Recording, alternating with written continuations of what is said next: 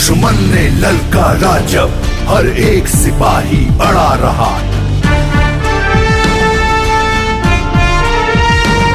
ना रुके कदम ना बुझा हौसला देश का झंडा खड़ा रहा वीरों की इस गाथा को करता है देश नमन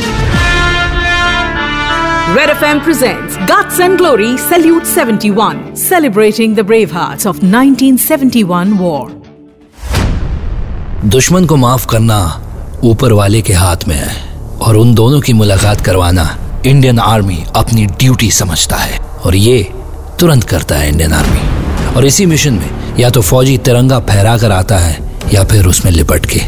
भारतीय फौज का यही जज्बा उसे सबसे अलग और सबसे दिलेर बनाता है। 1971 का बांग्लादेश लिबरेशन वॉर दुनिया की सबसे मुश्किल रिवर टेरेन में हुआ था। नदी, नाले, जंगल, झाड़ियाँ, इन सभी को पार तो करना था ही। उसके बाद दुश्मन को भी हराना था। हालात ऐसे बन पड़े थे कि पश्चिमी देशों से भी दबाव था और उसमें से ज़्यादातर युद्ध के खिलाफ ही थे और दुश्मन की बात को ही सही कह रहे थे। बांग्लादेश में जाने के लिए अगरतला से चार किलोमीटर दूर अखौड़ा से होकर जाना होगा और अखौड़ा में तैनात थी एक बहुत ही मज़बूत Pakistani army. Guts and glory salute 71 में आज हमारे साथ होंगे जनरल देवेंद्र पाल सिंह और ये हमें बताएँगे कि अखौरा के इस मुश्किल युद्ध को इंडियन आर्मी ने कैसे जीता। सुनते रहिए।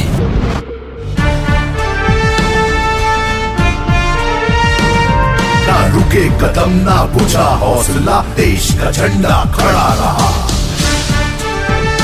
वीरों की इस गाथा को करता है देश नमन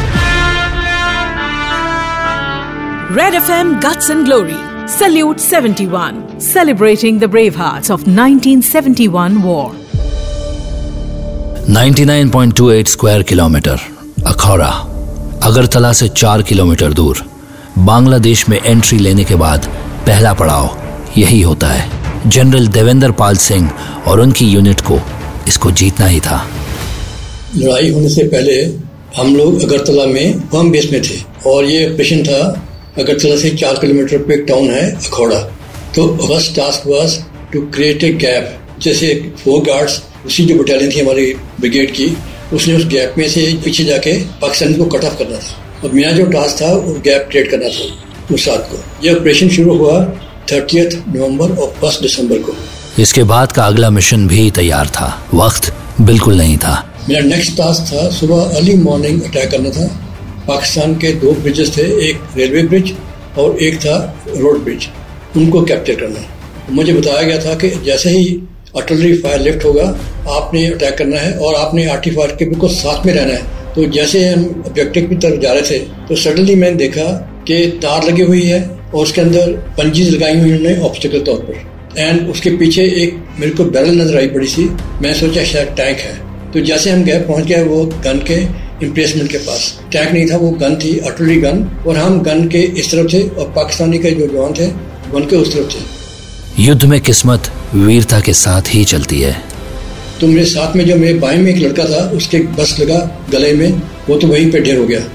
और मेरे लड़के से आदिवासी। तो लड़के दूसरे ने मेरे को बताया कि सर आप ये हैंड ग्रेनेड ले लीजिए आप लॉक करिए मेरे को नज़र नहीं आ रहा कहाँ पे वो। तो मैंने वो हैंड ग्रेनेड जैसे लॉक किया किस्मत अच्छी थी वो हैंड ग्रेनेड पाकिस्तानियों के बीच में गिरा जाके। तो तीन चार थे वो उड़ गया उसके साथ में। तो ये हमने कैप्चर कर लिया। नाला क्रॉस करके जो नीचे था आगे गए और डिफेंसेस खोदनी शुरू की। तब पाकिस्तानियों की चारों तरफ़ से हमें बहुत हैवी फायरिंग शुरू हुई। तो खाने की भी और समालान की भी। उस समय जो भी इंफॉर्मेशन मिले उसी पे जल्दी काम करना होता है। मैंने सीओ से बोला कि मैं ऑब्जेक्टिव पे हूँ पीछे बिल्टअप एरिया है।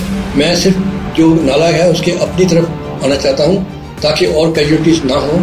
फिर बाद में देखेंगे क्या करना है। सीओ ने कहा ठीक है। तो हमने नाले के को अपनी तरफ़ डिफेंसेस जो है ऑर्गेनाइज करनी शुरू कर दी। इतनी दिक्कतों के बाद ही जीत मिली लेकिन मिशन अभी भी आधा ही पूरा हुआ था।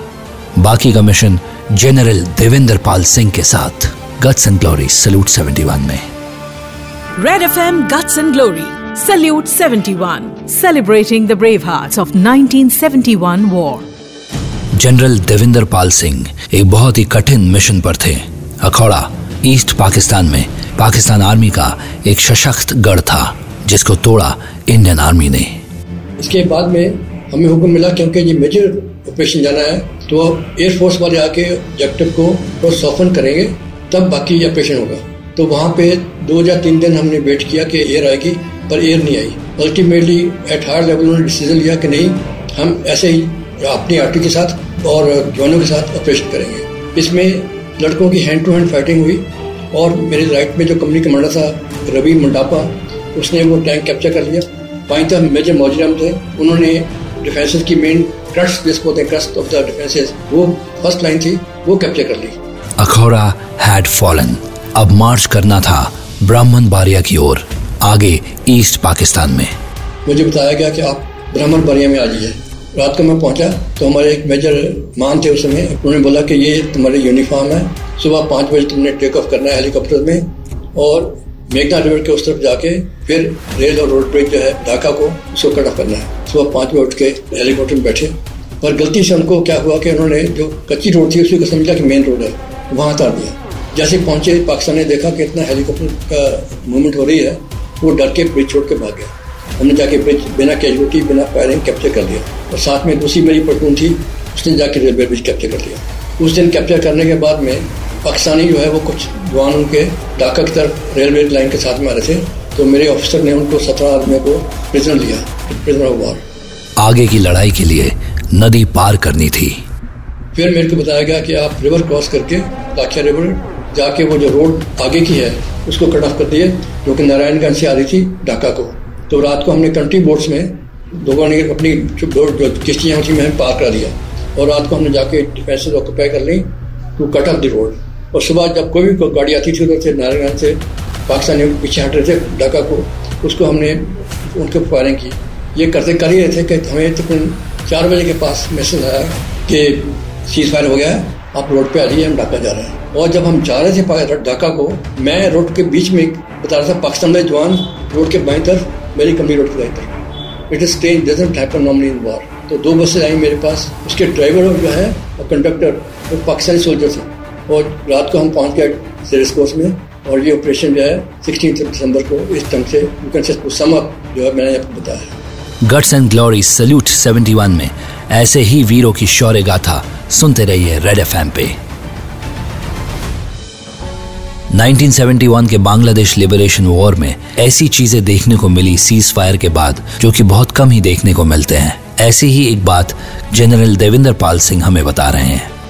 इंडियन आर्मी ने पहला बार ऑपरेशन किया मेघना रिवर के ऊपर हेलीकॉप्टर पे वो मेरी कंपनी थी। जब मेरी कंपनी चलेगी, उसके बाद में पूरी बटालियन बिल्डअप होगी और by but eleven thirty brigade helicopter आ गया और हमारी गन्स भी जो हैं, वो भी हेलीकॉप्टर में उतार दी।